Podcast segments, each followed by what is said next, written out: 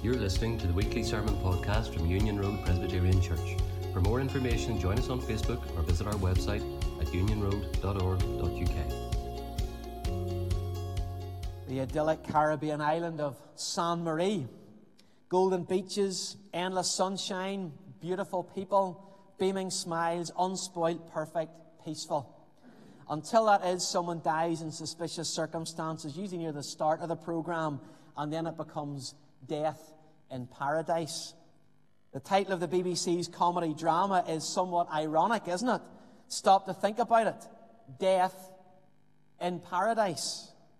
How can a beautiful place be a broken place? That's what has made this B B C series so popular. It's a murder mystery in the most idyllic of surroundings. And that's exactly what Joshua seven describes today. Death in paradise. An unexpected defeat to God's promised land. But unlike many, many mysteries, the author gives away the whodunit from the start. Did you see it in verse one? But the Israelites were unfaithful in regard to the devoted things. Achan, son of Carmi, the son of Zimri, the son of Zerah, of the tribe of Judah, took some of them, so the Lord's anger burned against Israel. We know who done it before the Israelites do. And we need to bear that in mind as this chapter unfolds together. Israel had known a great God-given victory over Jericho. We even read at the end of chapter six. Do you see it there in verse twenty-seven? So the Lord was with Joshua, and his fame spread. But this terrific new place very quickly became a troubled place, and it uncovered something. First of all, we see in this passage together today the melted hearts, or the melting hearts, in verses one to five. Do you see it there? In verses one to five. After the stunning God-given victory over Jericho, the troops of Israel are absolutely buoyant. They want to continue to claim the land that's been gifted to them, and everything is good. Their motives are good. And in verse two, we read that Joshua sends the spies to Ai, and they return very, very confident. See that in verse two, how confident they are? Spies go up, and then they come back with this report. You don't need to send everybody. You know, if we've won this victory over Jericho, Ai will be a walk in the park. You don't need to bring the whole army. Let some of them stay behind and rest for a while. They were thinking of the good of others. And so they only send two to three thousand troops. But look what happens. Very quickly, they come running down the hill with their tails between their legs. thirty-six of their men had been lost, killed tragically. All had gone so well at Jericho, but now it was an absolute disaster in Ai. And verse five summarizes it. And the hearts of the people melted in fear and became like water. You ever felt like that? Your heart melts with fear.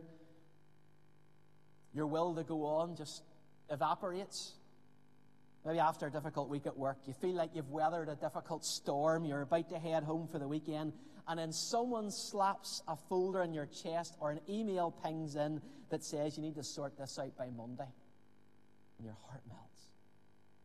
Or you've arrived on holiday, you know, you've got your, your dream destination, you, you've all that hard-earned cash you've invested, you get to that, that apartment or that chalet or whatever, and then your phone goes and there's an emergency at home and we need you back home quick.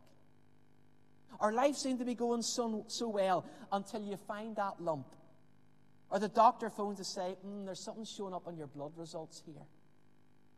Or you're flowing through life and every door is open for you, and then suddenly one of them slams shut. Or everything in your Christian life has been going well until another believer lets you down, or someone offends you with their words, or someone excludes you from their group. And you're on your knees and you think, what am I to do now? Where do I go with this? That's the kind of feeling that's running through the camp. The, the soldiers stagger in, embarrassed and confused and defeated and concerned. And what are they to do? Their hearts melted, just gave way. Jericho becomes a very distant memory very quickly. The victory's been swallowed up very quickly with defeat. And isn't it interesting, the words that the author uses here for Israel are almost identical to the words of Rahab, the prostitute, way back in Joshua chapter two, verse nine. It's only a few chapters back. Flick back with me to Joshua chapter two, verse nine.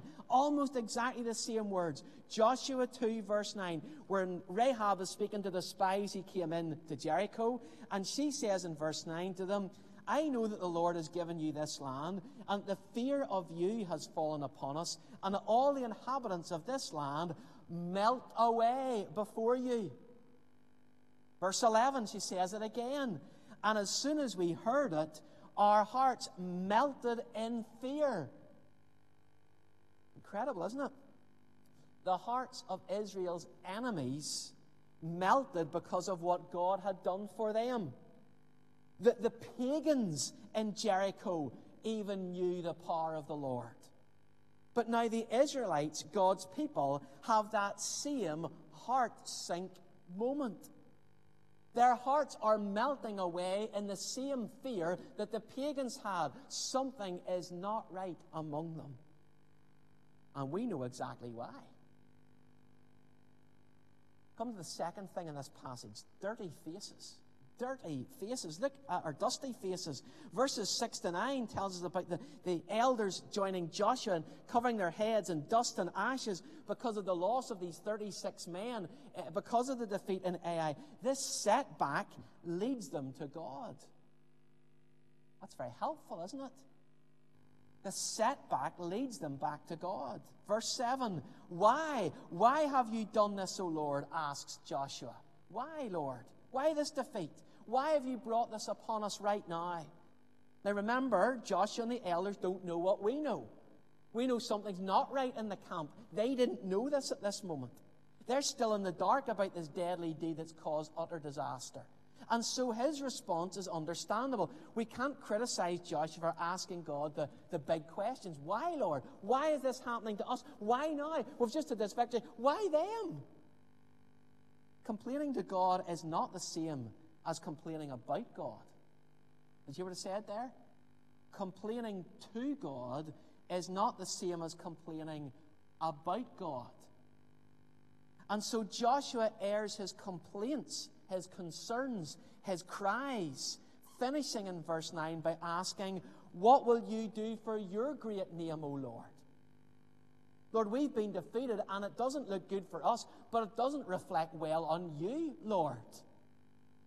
Joshua recognizes that Israel's reputation is inextricably linked with the Lord, their God, their Savior. He is the Lord, and they're his people, and he's so blunt and bold, but at the same time, he's utterly confused. And many of us know what that's like, don't we? Confusion strikes when we haven't a clue what God's up to. I think that's been one of the most helpful things about the last eighteen months. I haven't a clue what God's up to, and neither have you. But he's doing something in our world.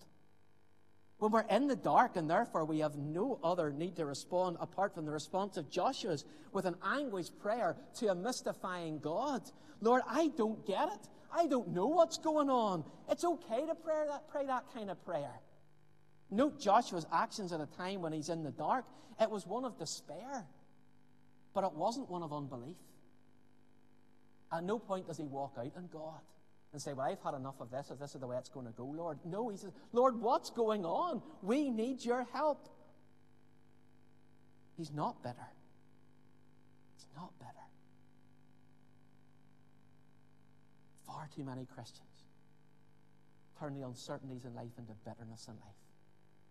I've experienced the rough end of that. I'm sure you have as well. When Christians just turn bitter, it's a horrible thing to see and hear. But instead of bitterness, we should be falling on our knees and crying out to the Lord, why? What? What's going on, Lord?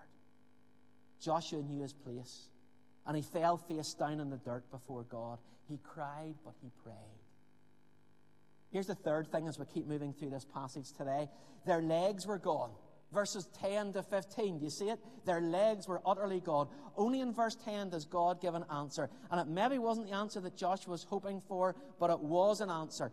It gave a solution to their confusion. Joshua is told to get up because Israel has sinned. Verse eleven, look again. They have taken some of the devoted things. They have stolen and lied and put them among their own belongings. Verse twelve, do you still have your Bible there? Keep following. It's really important we get this.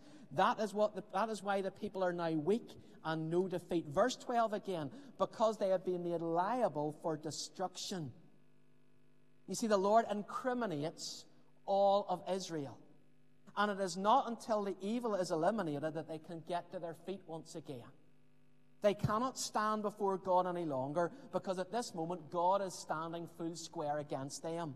God's people are in crisis because at this moment, there's an ongoing sin in the midst of them. His sword is not fighting for Israel in this moment, but his sword is dangling over them, and it will fall on Israel. Why?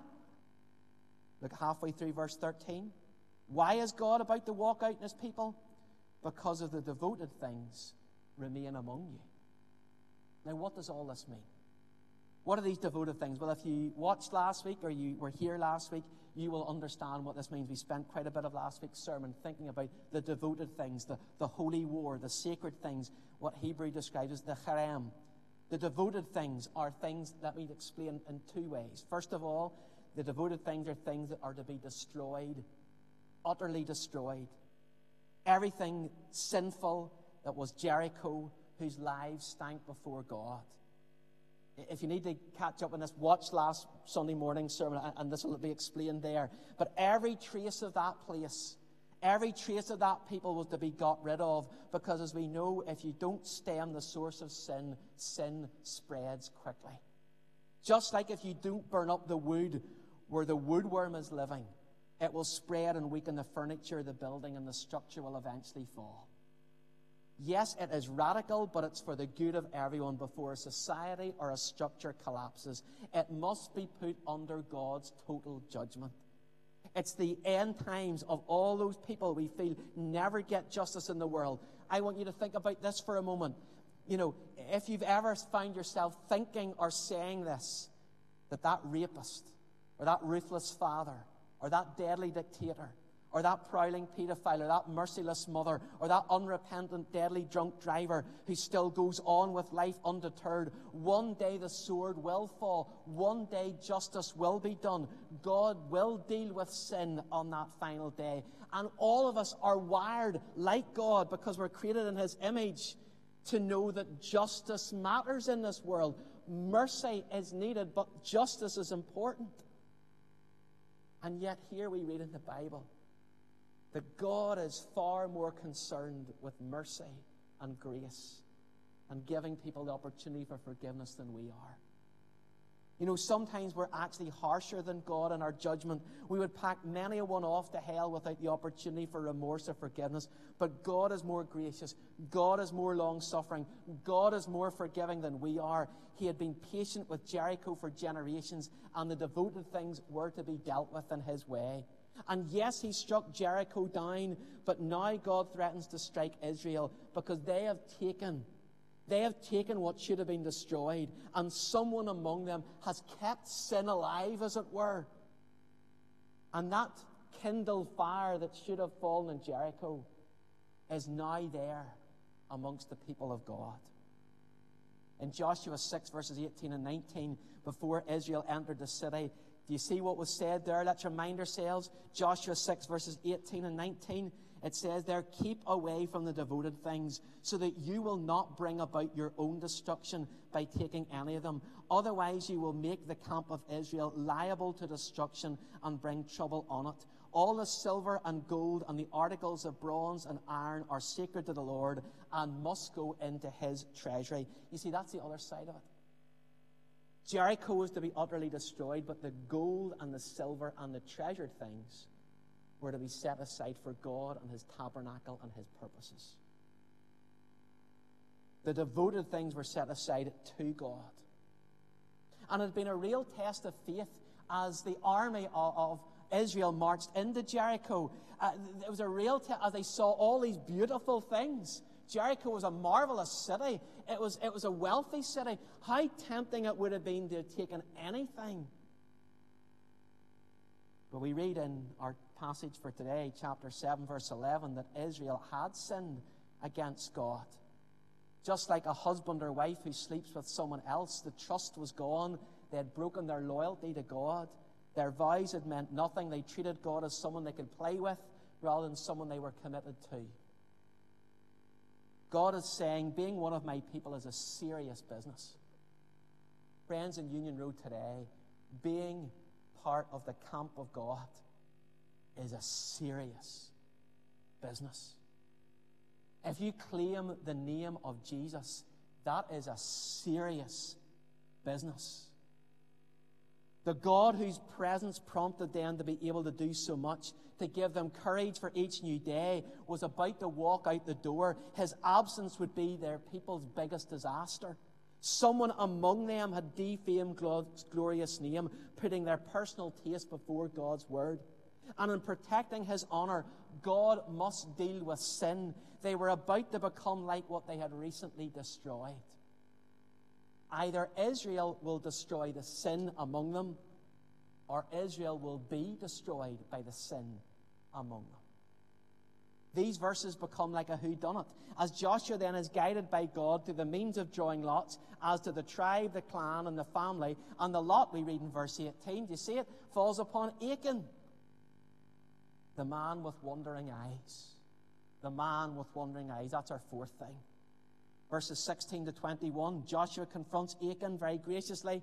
He gives him the opportunity to confess his sin. He urges openness before God, and as he does so, he relates, verse twenty-one, what he saw. He saw a beautiful cloak from Shinar, a chic, multicolored Babylonian designer wear, very appealing to a man who just spent forty years wandering in the desert, wearing the same tunic day in, day out.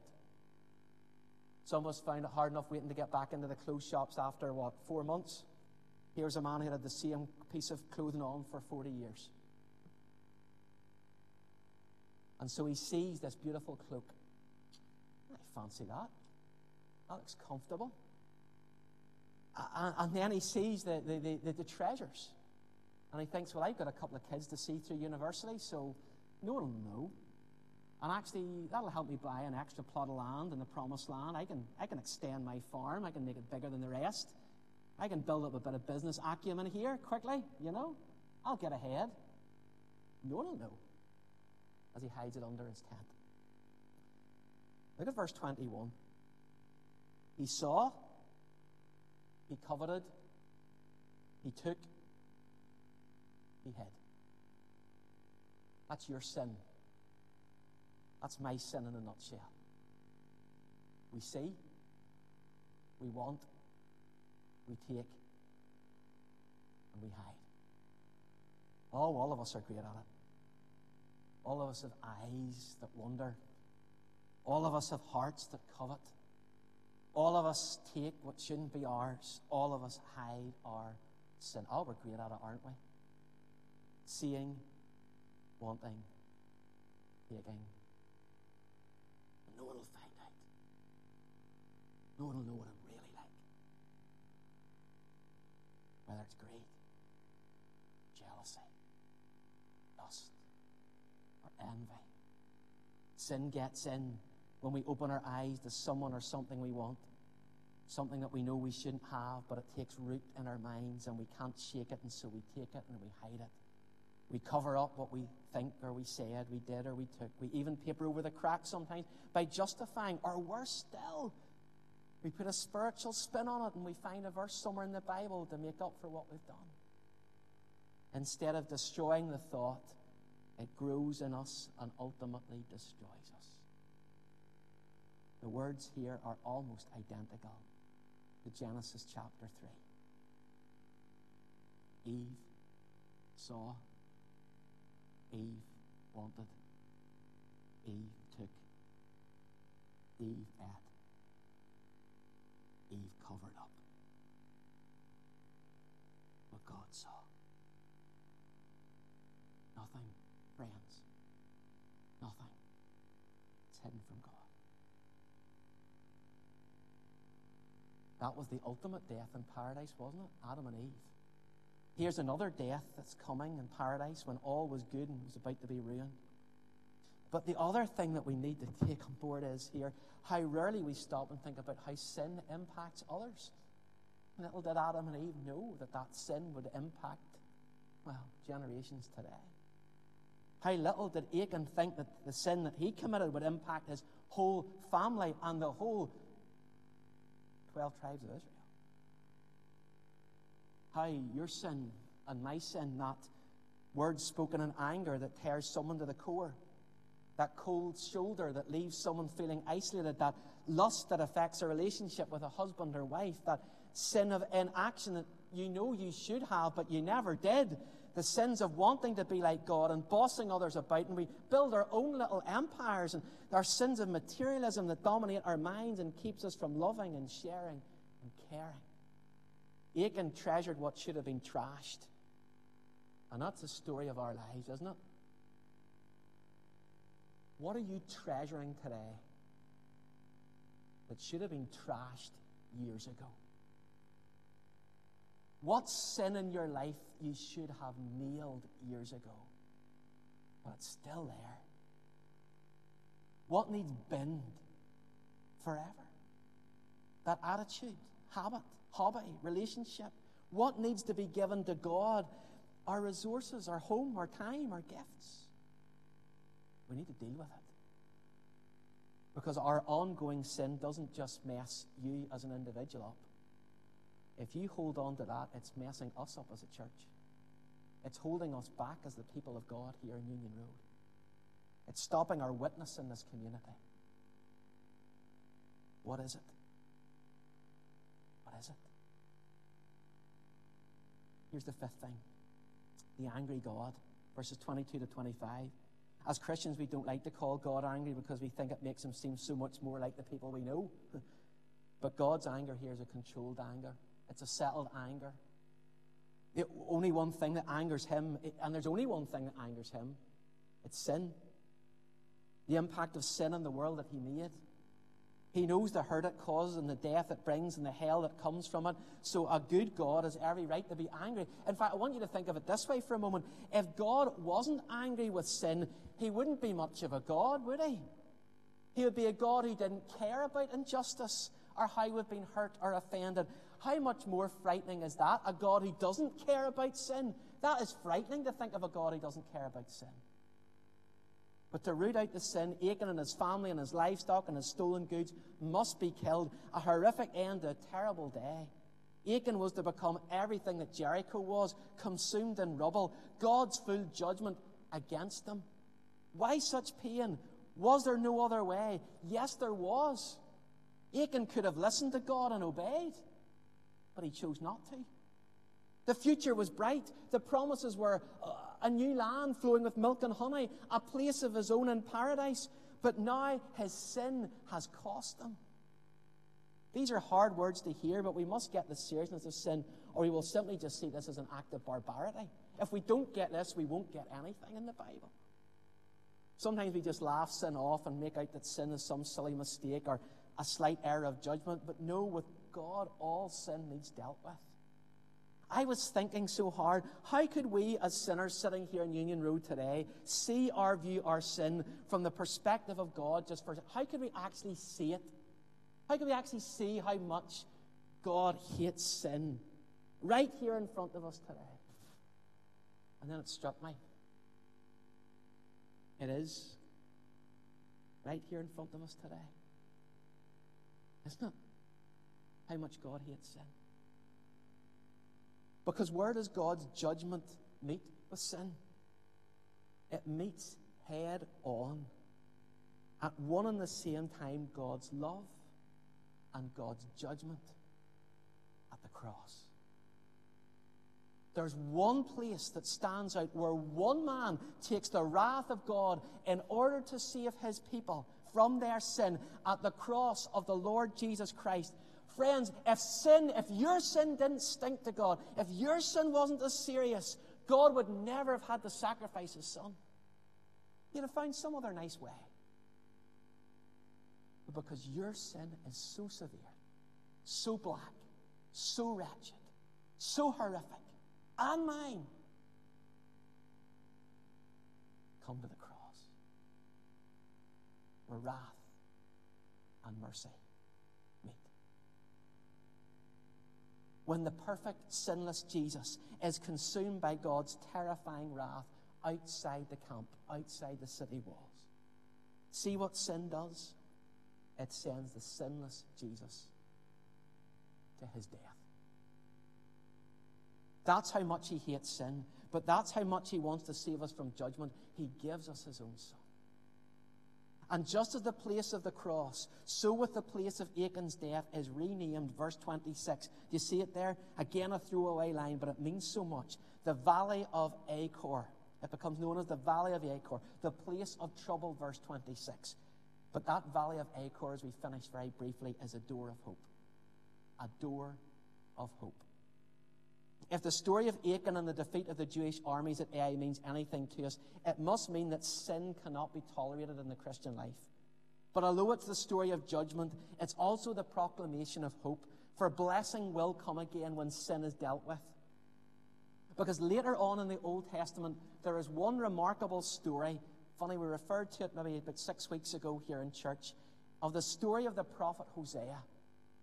Hosea who marries Gomer. And Gomer, you remember, is Hosea's wife who breaks Hosea's heart. She sleeps around, she betrays her marriage vows, and she tramples Hosea's feelings completely underfoot. And yet God brings Gomer to a place of judgment. Here's your homework for later on. Go and read Hosea chapter two. And we sense what's coming in Hosea chapter two. Hosea brings Gomer and meets her in the Valley of Achor, with this great pile of stones there that reminds them of the past, that this is where Achan and his family were stoned to death because of their sin. And the only time you go out to the Valley of Achor, when you stone someone to death to kill them for the obscene sin that they brought into the Israelite community. And so Gomer's brought out there.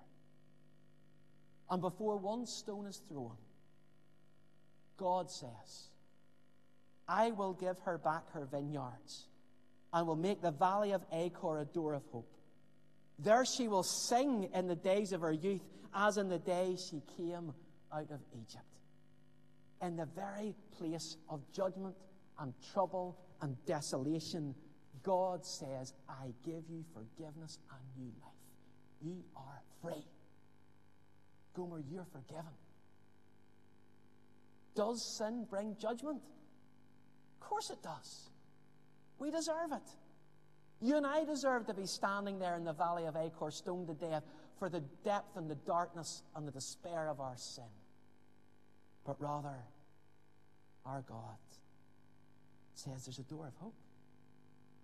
If you trust in the Son that I've given, the sacrifice for sin, the God who uses the judgment of his sin to bring about a change in us that enables him to turn what otherwise would have been the greatest of all judgments into a huge, wide open door for people like you and me. Heaven or hell? Judgment or forgiveness? Christ or no other way? It's there. We meet him and he meets us and throws those doors open. Won't you come, walk through, share in? It's there for you.